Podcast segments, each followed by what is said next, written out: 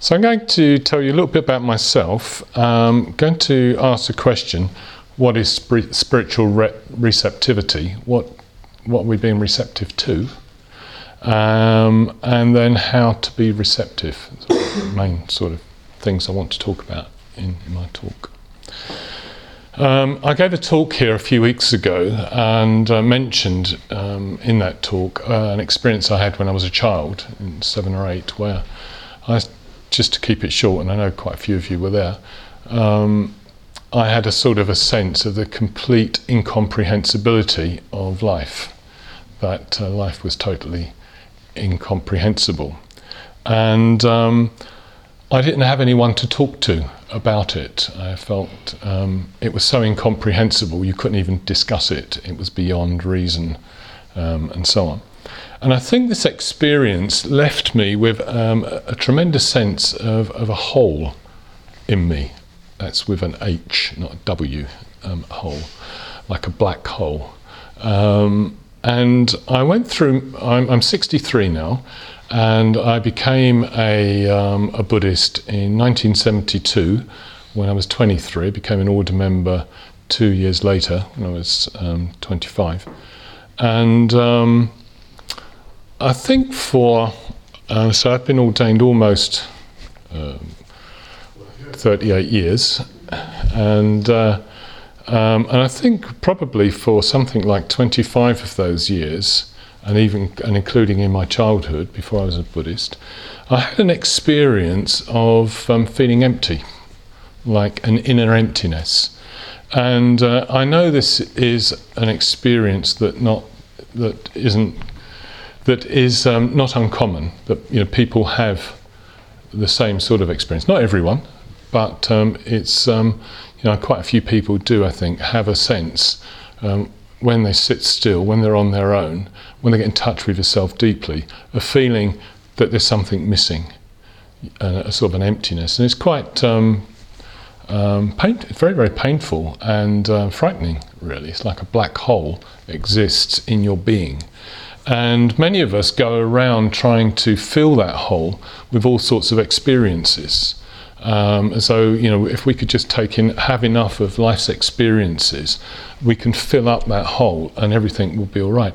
And that sort of works up to a point. Um, I guess I was by nature um, a romantic, so love was something I focused on. You know, if I um, fell in love and had a relationship with people, it um, it was as though I could um, fill up this hole with love. But actually, it was just a distraction from really coming to to terms with it, and it made me very restless. Um, I I found that going on solitary retreats became a, um, a good idea, but nothing not nothing I look forward to. Um, I I never did the prerequisite number of solitary retreats, um, as I probably should have done, um, what my teacher suggested as doing.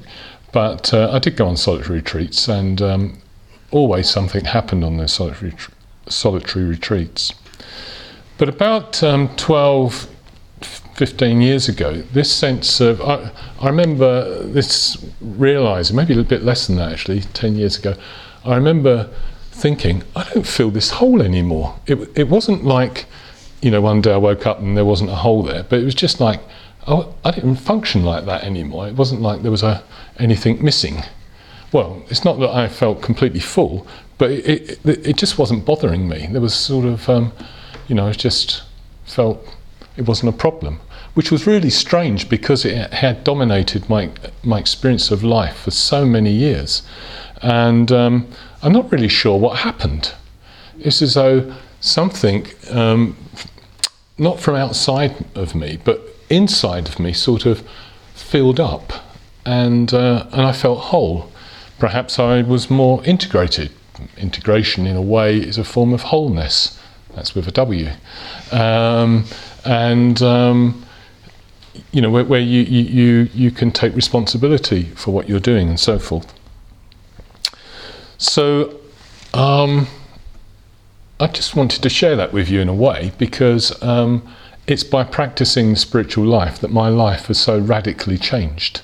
um, it's changed both externally and particularly internally. Um, I don't think I'd have had such a rich and um, exciting and full life um, if I'd never, if I hadn't been a Buddhist. And um, it's a bit like the Navy. In my case, I joined the the order and saw the world. Um, so it's been, you know, it's been a really fascinating journey, and um, really, yeah, very very wonderful and exciting, and recommend it to everyone. But receptivity, spiritual receptivity, I have to admit this, up until the beginning of the week, I thought I was going to be giving a talk on spiritual death. and uh, I was telling Ratnaguna, he said, oh, that's funny, I'm thinking I'm giving one as well. so I, I, checked with, with my boss, and she told me that actually it's spiritual receptivity. So I thought, oh, I better have a few thoughts about that. and, uh, and I actually have been thinking about it quite a lot over the last few months. Um, and I've been sort of in a way totally fascinated by it. Um, I always like to ask myself questions. Um, so the question is, well, what is it I'm supposed to be receptive to? So that poses a really enormous problem, doesn't it? Because um, if you're receptive to something, it's as though there's something out there that you're going to open up to and receive. And if you go down that route, you might end up with um, God. Um, because, you know,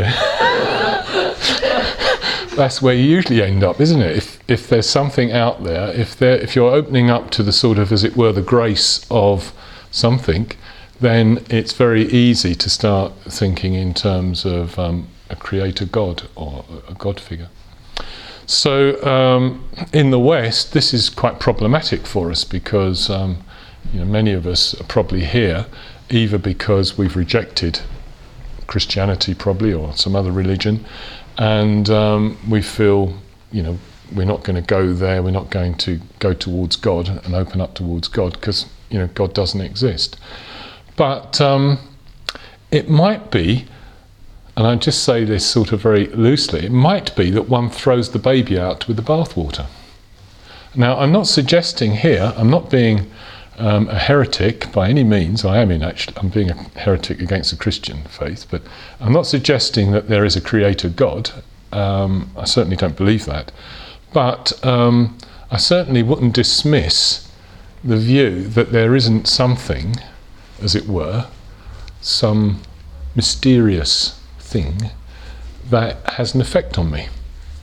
If I rejected it totally and fully, I don't think I could call myself a Buddhist. First of all, I'd have a fixed view. My view would be there definitely isn't anything like God. That's a fixed view. If I got a fixed view, I got a fixed ego because it's the ego that's stuck with this view. And if I'm not prepared to change it, I'm stuffed basically. You know, I'm not going to really change. I'm just going to be stuck with me and my ego. And anyway, why should I be so fixed and attached to my views? So it's very difficult talking about a something that you absolutely cannot talk about by definition. and the Buddha said that enlightenment was in, incomparable. You can't compare it to anything. And therefore, in a sense, you can't know it. You can't know it, at least you can't know it rationally. You can't compare it to, to something else. You can't say it's like God or it isn't like God. You can't say um, really what it is. And by extension, it also means you can't know the Buddha. If you can't know what enlightenment is, you cannot know what an enlightened being is. You might say, if someone asked you, What is the Buddha? you say it's an enlightened being. But that doesn't really say anything. Someone says, What is enlightenment? you'd probably reel off you know, some, some phrases and try to explain. And uh, um, if you do teaching, if you teach the Dharma, what you gradually find is that the more you talk about these things, the more you realise you have no idea, no idea what you're talking about. Um, it's as though you know the very things you're talking about. You sort of think doesn't completely add up. Actually, what I'm saying, and um, so it, it, all becomes a bit of a mystery, which was one of the um, things I was talking about in the talk I gave a few weeks ago. But you can be aware of, you can open yourself up, so to speak, to um, what in Buddhism we call the Dharma. It's not the Dharma isn't necessarily the teaching of the Buddha. It's not necessarily um, you could call it the truth, but that doesn't really say anything again. But it's just as though there is the Dharma. It's a bit like there is gravity.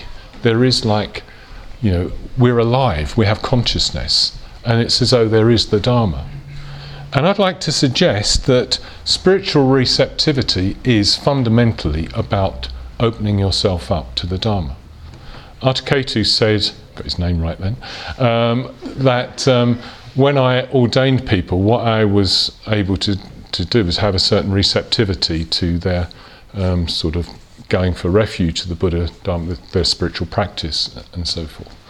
But I would say that um, that may be true, but it's it's an awareness, I guess, of having sharing with another person the same sort of openness and the same as though one's in touch with the same thing is what you see in another person you know, how you formulate it as someone going for refuge is a bit of a, an expression of that. But fundamentally, what you're looking for is an awareness is that this person knows what I'm doing because they're doing it.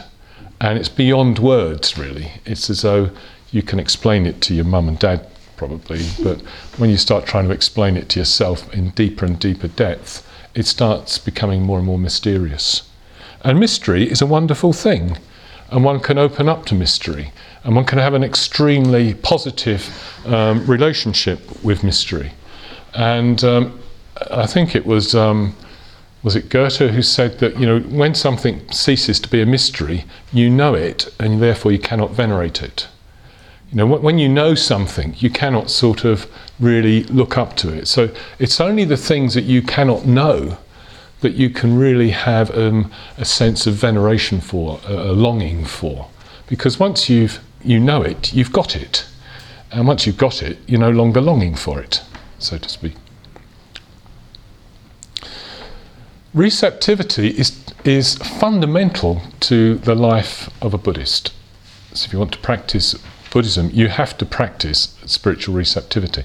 Actually, you don't have to practice it because you're already doing it in one way or another. In fact, the very fact you're here would suggest that you have the ability to open up to something and be affected and moved by um, whatever. Let's call it the Dharma, it's just for want of a better word. And you allow the Dharma into your life, into your heart, into your mind, and it changes you. It's sort of as simple as that. It's not as though you have to really do anything other than stop doing what you do. Um, in, in, in a sense, you get in the way of your own spiritual development. I'm sure you're all very familiar with that little animal that sits on your shoulder. Non-violent communication people call it a jackal. And it's the little voice that goes, You're no good, are you? You can't do this. See, you failed again. And uh, how many of you are familiar with a jackal? Come on, let's have a bit of honesty. You know what's on the other shoulder? The giraffe. Big heart, big perspective. Big heart has to pump the blood up to the head, and it has a big heart, lots of love, passion, and it can see around. Broad perspective. You have the choice. You can listen to the giraffe or the jackal. You're in the habit of listening to the jackal, your life is a bit of a mess. You listen to the giraffe, and life becomes wonderful. You tell the jackal to take a holiday. Get out of here. I'm going with a giraffe. And um, in doing so, you begin to change. If you listen to the jackal, it's sort of probably another way of putting it. It's just like the ego clinging on to what it is and just stopping you from becoming something more. If you listen to the draft, the draft, you will become something more. You become bigger, um, brighter, and um, your heart will open and expand. So I think that's the first thing to recognize. Although we have an image of the Buddha, we don't really know what the Buddha is. We don't know um, the Buddha. You cannot really fully explain your, to yourself what the Buddha is. The Buddha is a sort of an image of the Dharma. And what one really is opening oneself up to is the Dharma. Just by the way, just as a slight digression, if you ever um, do any teaching of the Dharma, and you may even experience this if you're just telling your friends about the Dharma, you sometimes find yourself saying things you've got no idea where they came from. It's as though some sort of force goes through you and you, you, you communicate something to another person which makes you shake. You know, is not the only person that shakes when she hears the truth. It is a natural human response, actually, that when you hear the truth, you get this sort of judder uh, going through you. And um, sometimes when you're teaching, and I would say that was one of the most wonderful experiences of teaching, is that you just get yourself out of the way you don't if you if you put your ego too much into your teaching you get in the way of this sort of as it were transmission it's as though something's being transmitted through you like electricity you're a conductor and it's sort of coming through you and touching someone else and it can be passed on through them so that's what you can open yourself up to you can open yourself up to the dharma it's not just opening yourself up psychologically. It's much, much more than that. It's opening yourself up to something far greater, be way beyond even your imagination. You cannot even conceive of it. But it's having a sense of it being there. And this is what's called Shraddha, this being moved, this feeling in the heart that there is something, there's some something I don't understand that I can I can plug into, I can open up to, and uh, allowing it to happen. It can be a bit frightening because when you hear the truth, you get a judder and you think, wow, what was that? And uh, it's sort of a bit outside of, of your ken, as they say. It's a bit outside of your experience, how you look at things. It's something new, it's of a different dimension. And that can be a little bit um, like the safety nets have gone. You know, it's like every, as long as everything's sort of three dimensional, uh, four dimensional with time and it's all rational and you know where everything is, it's all all right. But when things start happening that are sort of a bit outside of all that, it gets a bit freaky. But it's all right because life is basically freaky and um, it's nothing's really very s- solid. Everything's moving, changing all the time. So Shraddha is this um, movement of the heart, of opening up, is, is a form of spiritual receptivity.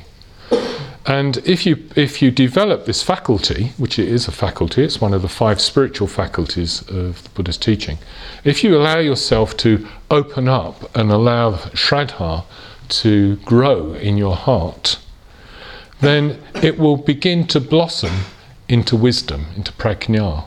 So Shraddha and Prajna are pretty much of the same um, of the same thing, as it were, but a different sort of ends, so to speak. So you you can sort of have a, a greater knowledge of what you're uh, of what's happening and what's going on. But I wouldn't necessarily say that that knowledge is a sort of rational knowledge. You can understand things like beauty. Do you all understand beauty? You do until you ask yourself, what is beauty?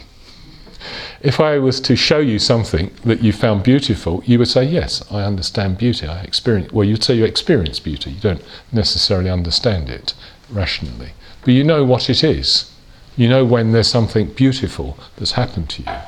So in a sense you can know things, but to try to really explain what beauty is is sort of a bit beyond us it's not something that we can really we can write essays and I'm sure people have written well they have libraries on the subject. So lastly how do you become more receptive?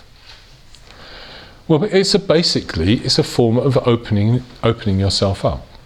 It goes along with integration and um, skillful intention or positive emotion. It's a way of just being where you're you feel more whole, um, more motivated to be more positive, or in, and what I mean by positive being more outward going and kind and generous, both to yourself and to others. And um, you're, you're opening yourself up, um, you're preparing yourself through integration and, um, and um, positive emotion to allow something to, to move you more and more. But if the integration isn't there, it's more difficult. Sometimes, though, at moments when you're least expecting it, it sort of flashes through. Something happens to you, and you get that sort of judder, and uh, you, your life changes sometimes as a consequence. So you can think of opening your heart. So that sounds good. Opening your heart, all right. Just sit there and open my heart. And well, how do you do that? It's not that easy, actually. Um, but there are certain things that you definitely can do. So, um, one of the things um, that will allow us to open our hearts is ethics. If you continually act in a way that is unkind, um, greedy, um, manipulative, um, constantly looking for distractions and things, what you'll experience is tightness. You'll experience your life being tight if you op- if you ex- if you act and think and talk with a sense of generosity, of kindness, honesty, calmness, and so on, you will start experiencing openness, expansion of your being. And that's why our precepts are so important. They're a way of helping us, of training us to be more open, to be more expansive. And that's why the practice of dana is so important. It's not just to keep the building going, it's fundamental to the practice of a Buddhist. You cannot be a Buddhist if you're holding on to things. You know, we should be practicing giving away as many things as possible because it will open us. And you, the problem is, there's this funny thing in life like the more you give, the more you seem to get back. You know, if you start giving lots and lots of money away, what you normally experience is people start giving you things, and then you get more things. You have to keep giving them away. and uh, anyway, it's a wonderful thing to do. Um, but acting out of kindness when you can, when you have that moment and you think, oh, I ought to tell someone how well they did on it, and you miss that opportunity, you've missed that moment of being generous, being kind to people. But you need to start with yourself. You really need to start with being kind to yourself, taking yourself seriously, sending the jackal away. Sometimes the jackal's a good thing, but most of the time it's just a nuisance. And you need to open up to, you know, caring about yourself, taking yourself seriously, and just recognizing you are fantastic. You are the most fantastic being we can't all be the most fantastic being, but you are one of the most fantastic group of beings there is. You know, a higher pinnacle of an evolutionary scale. If you're a scientist, you know, you, you know, you think, oh, I'm just useless. But actually, you are the, the, the, the pinnacle of evolution.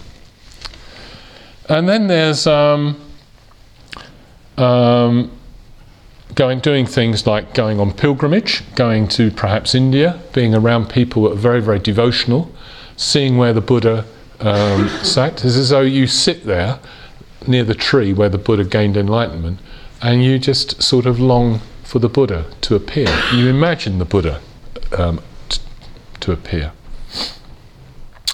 You can um, do mantra recitation. You can recite a mantra a mantra of the Buddha. Everyone can do that. You don't need to be given one. You can just recite the, the, the mantra of the Buddha, Shakyamuni, um, or uh, any other bodhisattva if you feel moved to. Um, in a sense, all the Buddha, all the Buddhas and bodhisattvas are manifestations of the Buddha. So whatever, wherever you start, you always come back to the Buddha in the end. And if people sometimes think they haven't got a connection with the Buddha, but they've got a connection with Avalokiteshvara someone, then you've got a connection with the Buddha. So um, you can go to places where the Buddha was, you can um, go on pilgrimage. You can also um, make sure that you do a daily devotional practice. So, meditation's not enough. You need to be devotional in your practice. Practice has to have an element of devotion. Devotion is the thing that opens the heart. It's the, the puja is what makes you into a bodhisattva. The sevenfold puja allows the bodhicitta to arise. Better stop soon. Um, and um, lastly, just meditation. Um, well, we've heard quite a bit about this thing of stopping, but um, I like to think of stopping as waiting, of just waiting.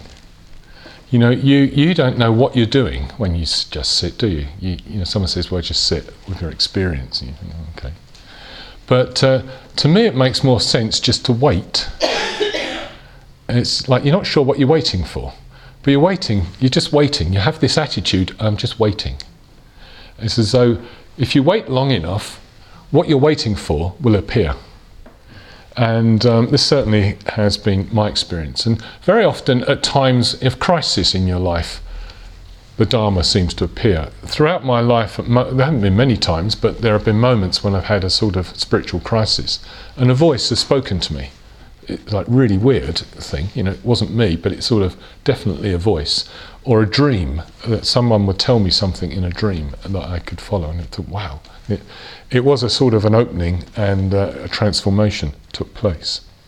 So, meditation in the form of just sitting or just waiting is really just waiting, just being there with your heart open.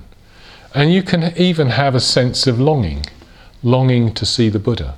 There's a sutra called the Sutra of Golden Light, the um, Suvarna Bharshottama Puja, and um, in it the, there's a there's a um, a text. So I've got a translation here. It's not a particularly good translation because I had to get it offline, online. I mean, and um, but basically in this translation, the um, the disciple is constantly planting his knees on the ground, and it says, "In a sorrowful lust, uh, thirst, I long for the conqueror." In a pitiful voice, I sob for the leader.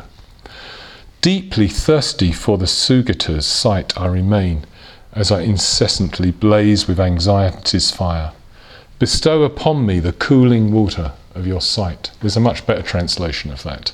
I couldn't find it. It's a much simpler one. Um, but it's that longing, it's that longing to see the Buddha. It's as though some people think prayer, there's no room for prayer in um, Buddhism, but there is you can have that sense of praying to see the Buddha, longing to see the Buddha. And it's not like you, you know, if you just sit, you don't sort of start reciting things because that's not just sitting, but it may happen spontaneously.